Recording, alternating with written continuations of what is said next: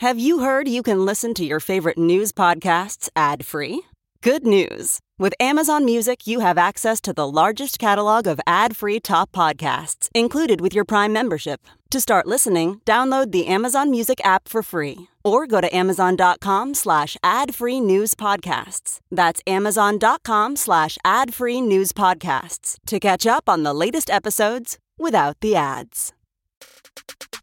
Today, we're going to talk about the last January 6th committee hearing until September and the damning news revealed about Trump.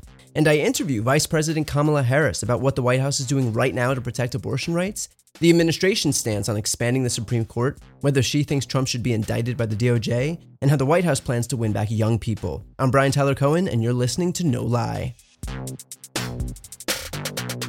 So, obviously, a very big week. Uh, I spoke with the Vice President of the United States in a great interview, so you'll definitely want to check that out.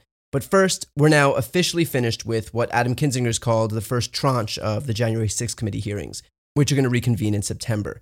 At this latest hearing, the committee focused on what Donald Trump did during the 187 minutes after his speech at the Ellipse and before he finally posted on Twitter telling his supporters to go home. So, okay, here are a few moments from the hearing that I think are worth highlighting. So, are you aware of any phone call by the President of the United States to the Secretary of Defense that day? Not that I'm aware of, no.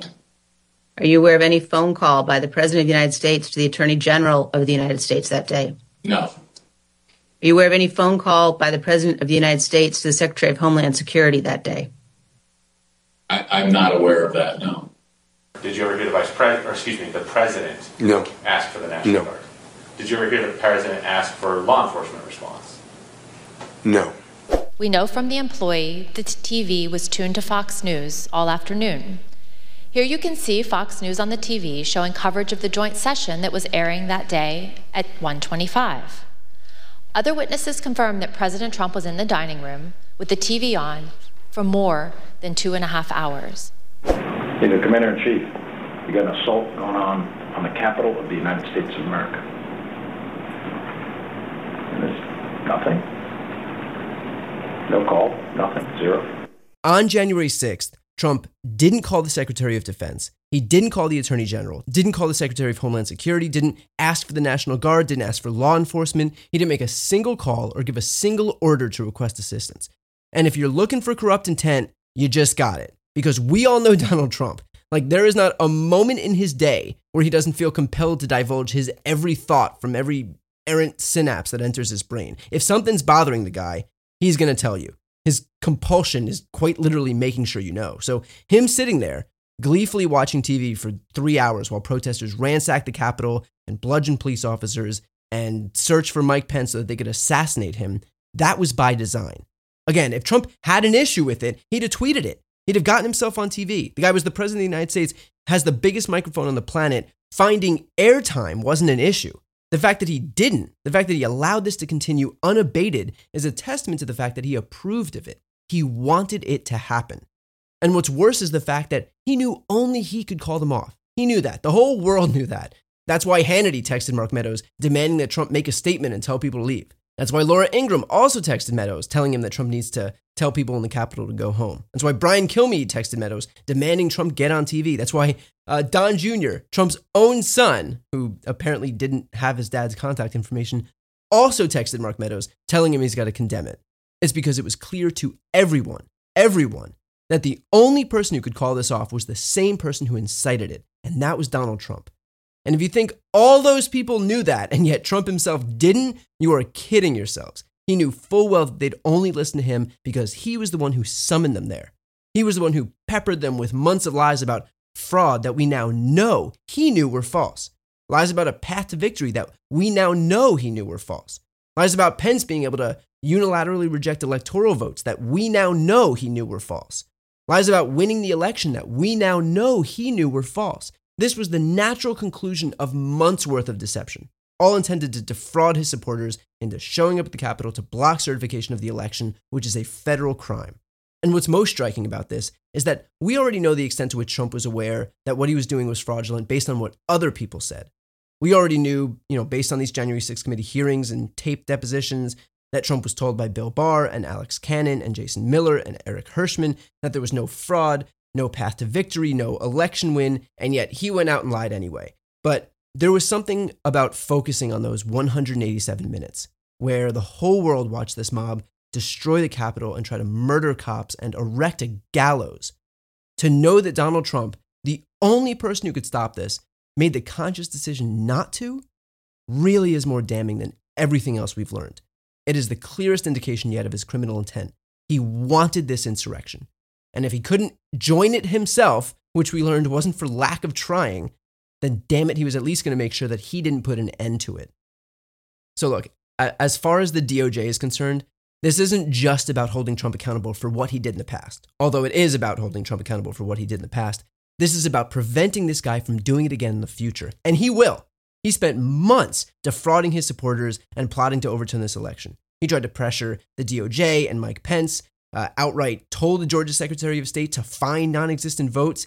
He summoned what he believed were impressionable state legislators to the White House to get them to bend his will. And even weeks ago, tried to personally intimidate a January 6th committee witness. And days ago, called the Wisconsin Assembly Speaker to overturn his 2020 loss in Wisconsin. The election happened almost two years ago.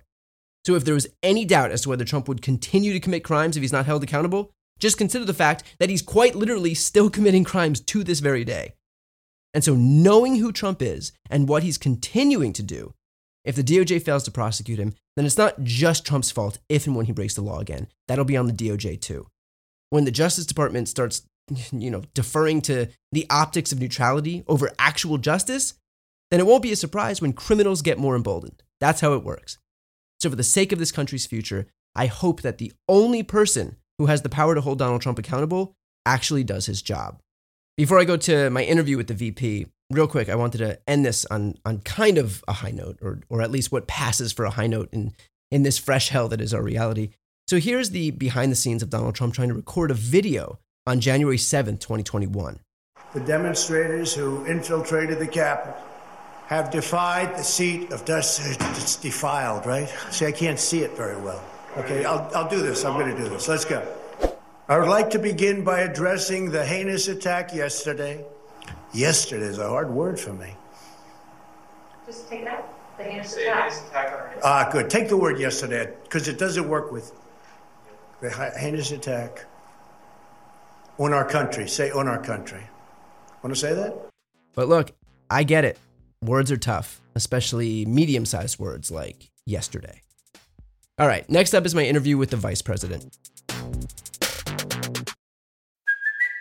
It's Kaley Cuoco for Priceline. Ready to go to your happy place for a happy price? Well, why didn't you say so? Just download the Priceline app right now and save up to 60% on hotels. So, whether it's Cousin Kevin's Kazoo concert in Kansas City, go Kevin, or Becky's Bachelorette Bash in Bermuda, you never have to miss a trip ever again. So, download the Priceline app today. Your savings are waiting. Go to your happy place for a happy price. Go to your happy price, Priceline. I normally find bras to be so uncomfortable and constricting, but Skims has changed that. You know, I love Skims underwear, so I finally tried their bras, and Skims has delivered again.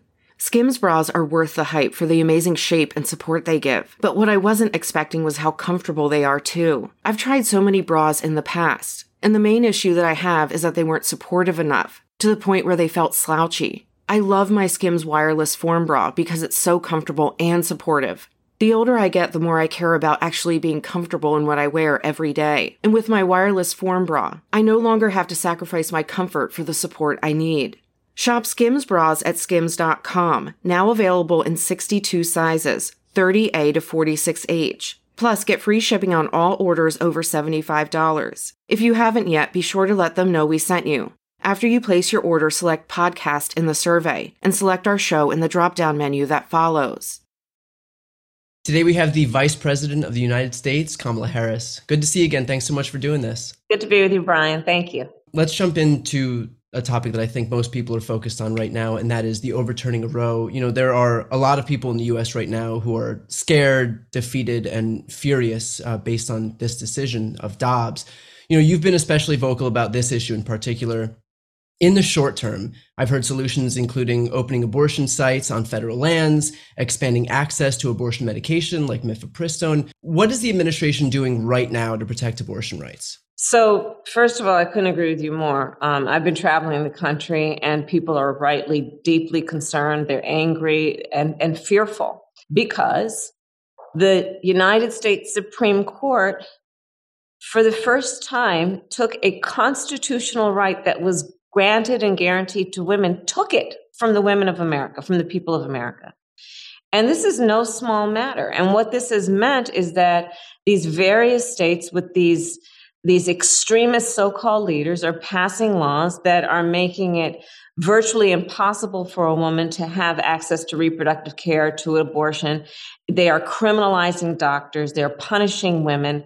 There there are states where there's no exception for rape or incest. And i'll tell you somebody a former prosecutor who specialized in child sexual assault for example it's it's it's immoral from my perspective to to relegate a woman who has or a girl or a child who has been subject to such violence and abuse to require them to then go through a pregnancy that they don't want. So, what do we need to do? Well, first, we have to understand that the context we're existing in, we have three independent co equal branches of government.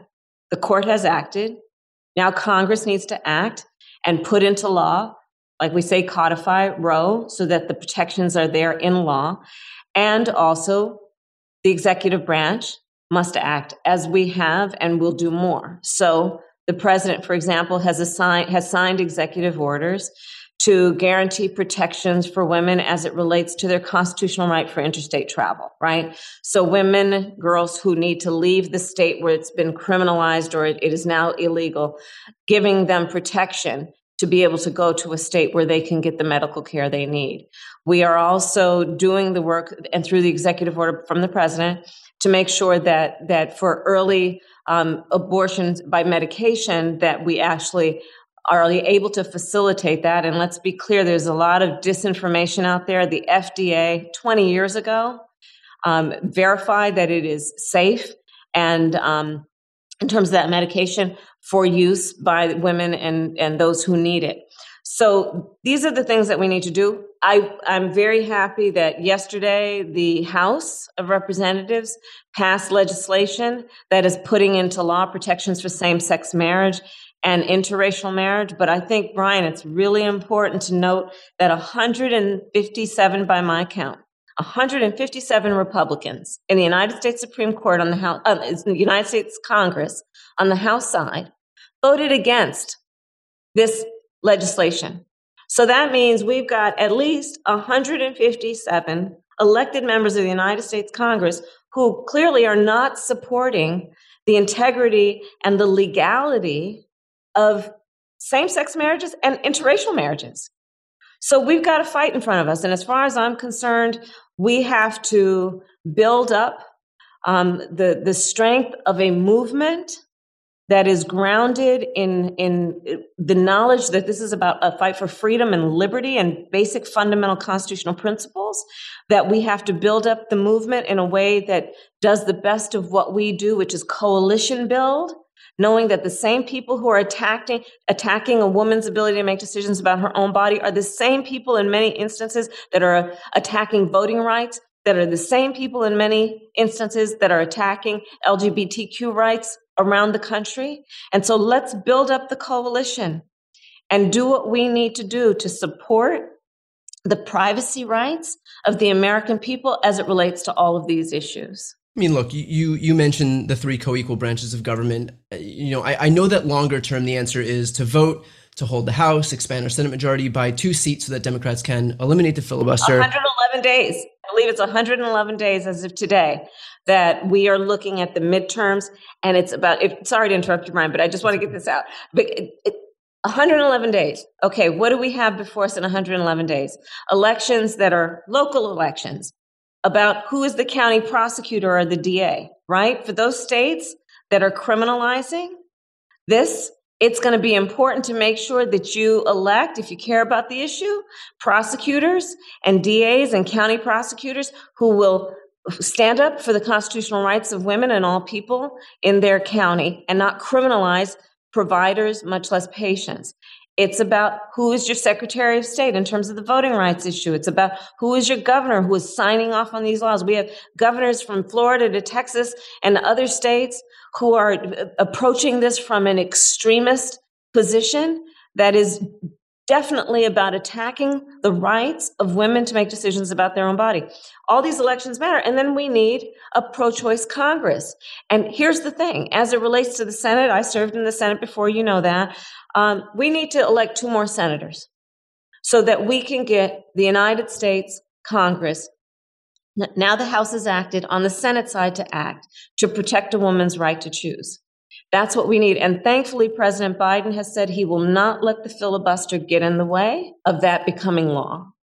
To that exact point, you know, if we are able to expand our Senate majority and eliminate the filibuster and ultimately pass the Women's Health Protection Act, even if it is passed, it is painfully obvious that this Supreme Court, under no circumstances, will allow that, that law to stand through whatever tortured legal rationale they can come up with to justify it. Which means that at the end of the day, so long as we have this court, the, the, the future of abortion rights is still going to be in peril. So, in that instance, do you believe that the court should be expanded? I'm going to disagree with you. Um, although I agree with your your general point, which is that we always have to be vigilant knowing that these every right that we have gained will not be permanent if we're not vigilant. So I agree with that point. But to put it in law, there may be litigation, but we will be in a much better position than um, than to not do that.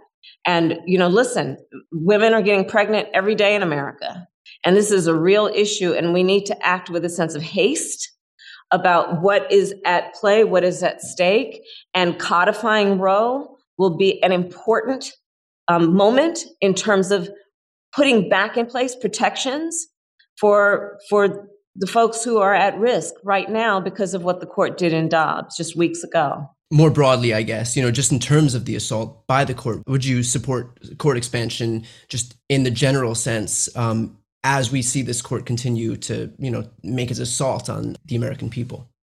I think what we've got to do right now is deal with what we've got in front of us. And the reality is that we don't even have the votes in the United States Senate to codify Roe.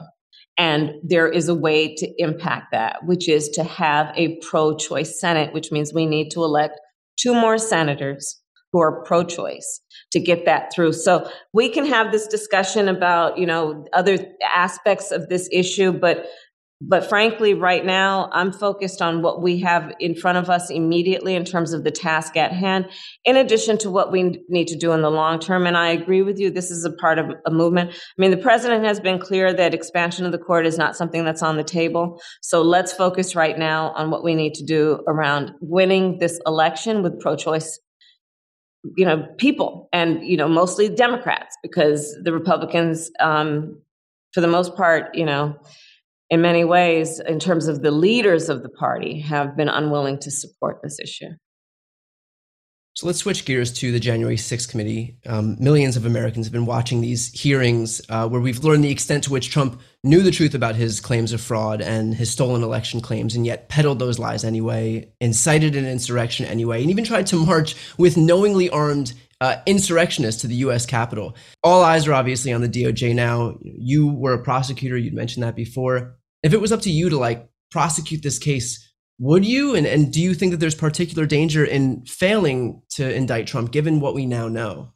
So, as a former prosecutor, I would tell you I'm not going to comment on somebody else's case because I think it's really important that you talk about a case based on full knowledge of what the evidence is. And um, thankfully, this congressional um, process has been available to and transparent with the public so that we are in real time seeing what's happening. And I know there's more to come even this week. But let me say this there is no question that that was a, an attack, a visceral attack on our democracy. There is no question that we have our democracy is on the ballot in terms of what's at stake right now, that there are extremists in our country that are willing to subvert the very foundations of, of our strength, which is our democracy, and we need to take it very seriously. There's no question about that. I want to switch over to uh, the issue of the economy and, and gas prices. Those are two issues plaguing the entire world right now. On those issues, if you've got a pulse You'll hear Republicans blaming the White House for both of those. So, can you explain what the White House has done to address high gas prices and inflation? And can you also explain what solutions have been proposed by Republicans? Yeah, I mean, I'll start with the the point that you you started with, but let me, but actually, let me just first. Um, this is a one of probably the highest priorities of our administration, which is bringing down these costs. And so, for example, we've released a, a million barrels of oil through the Strategic Petroleum Reserve. We have um, seen in the last 30 days a drop in gas prices at about 50 cents per gallon. And we think that's a good sign because it is a real issue for the American people and working people in particular. Um, so these are some of the things that we have done, including extending the child tax credit um, and, and also passing a tax cut so that families have up to $8,000 a year more in their pocket to pay the expenses of raising a child, such as school supplies, medication, um, food. But to your point about Republicans, so Brian, on the child tax credit, right, which brought down in the first year child poverty in America by 40%, not one Republican in the Senate voted in favor of it.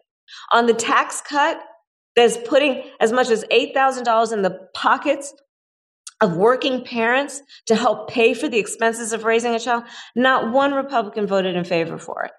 We are right now, one of my big issues for a long time has been to work on the issue of maternal health because we've got women in America who are dying at, at some of the highest rates in the world um, for pregnancy related causes right? So, one of the things we want to do is support women, including those who have given birth in postpartum care.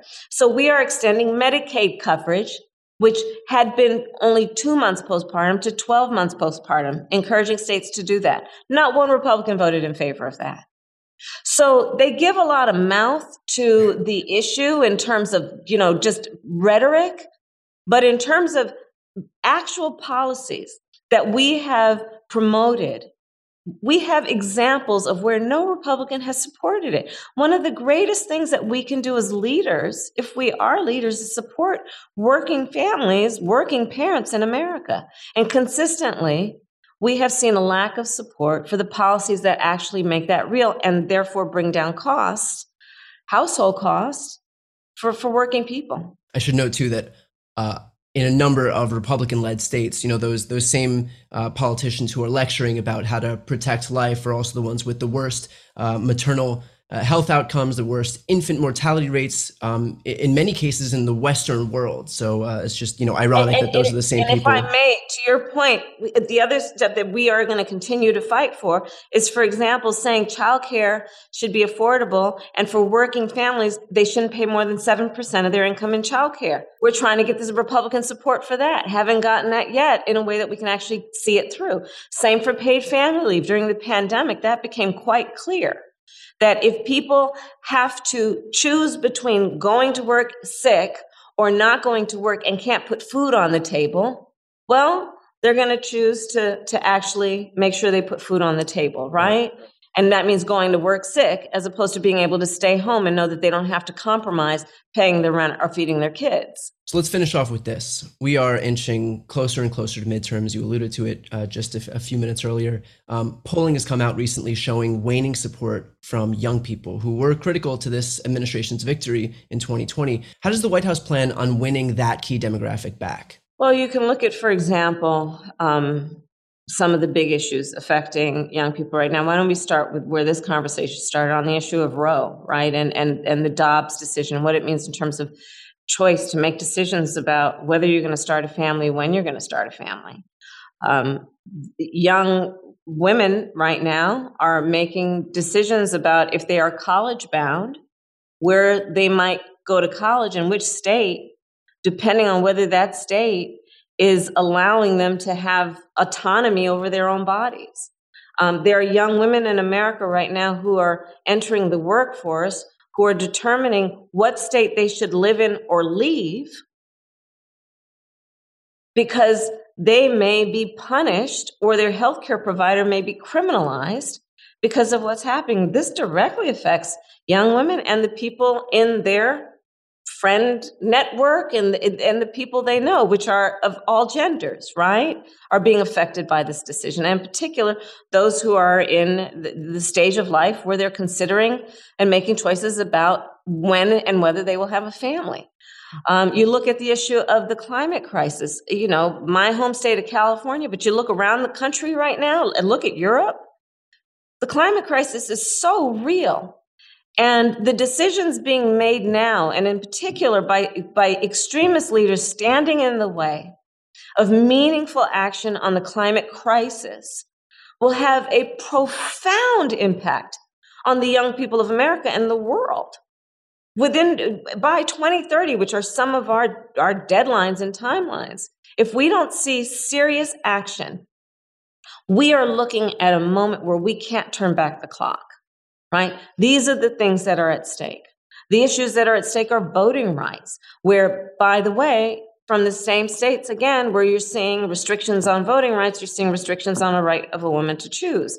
So these are issues that impact young people because, as we all know, your your right to vote and the action of voting unlocks all the other rights including same-sex marriage including whether we're going to stand up against a law that says don't say gay basically restricting kindergarten through third grade teachers in Florida to be able to love openly and teach what they believe is important for people to understand. All these things are on the ballot and all these things are at stake right now in America and I can't think of a population, frankly, that has more at stake than younger Americans in terms of this trajectory for our country and by extension our world. I traveled the world as vice president. I'm told I've, I've talked with directly and met with um, a total of probably 80 uh, prime ministers and presidents and, and, and a couple of kings. And America holds ourselves out to be a model for the world. And on that basis, we can then walk in a room and talk about the importance of respecting human rights and other things. But they're watching us around the world. And when our, our highest court takes a constitutional right from the women of America, we've got so much at stake that is about the people who are directly impacted, but also our standing in the world. That affects everybody in our country, regardless of their age. But if you want to talk about trajectory, where this is all headed, in particular, it will have a long term impact on, on younger Americans right now. Vice President Kamala Harris, thank you so much for taking the time. I appreciate it. Thank you. It's good to be with you, Brian. Thank you. Thanks again to Vice President Kamala Harris. And one last note if you're new to this podcast, make sure to subscribe and please leave a rating and a review. That's the best way to support my work.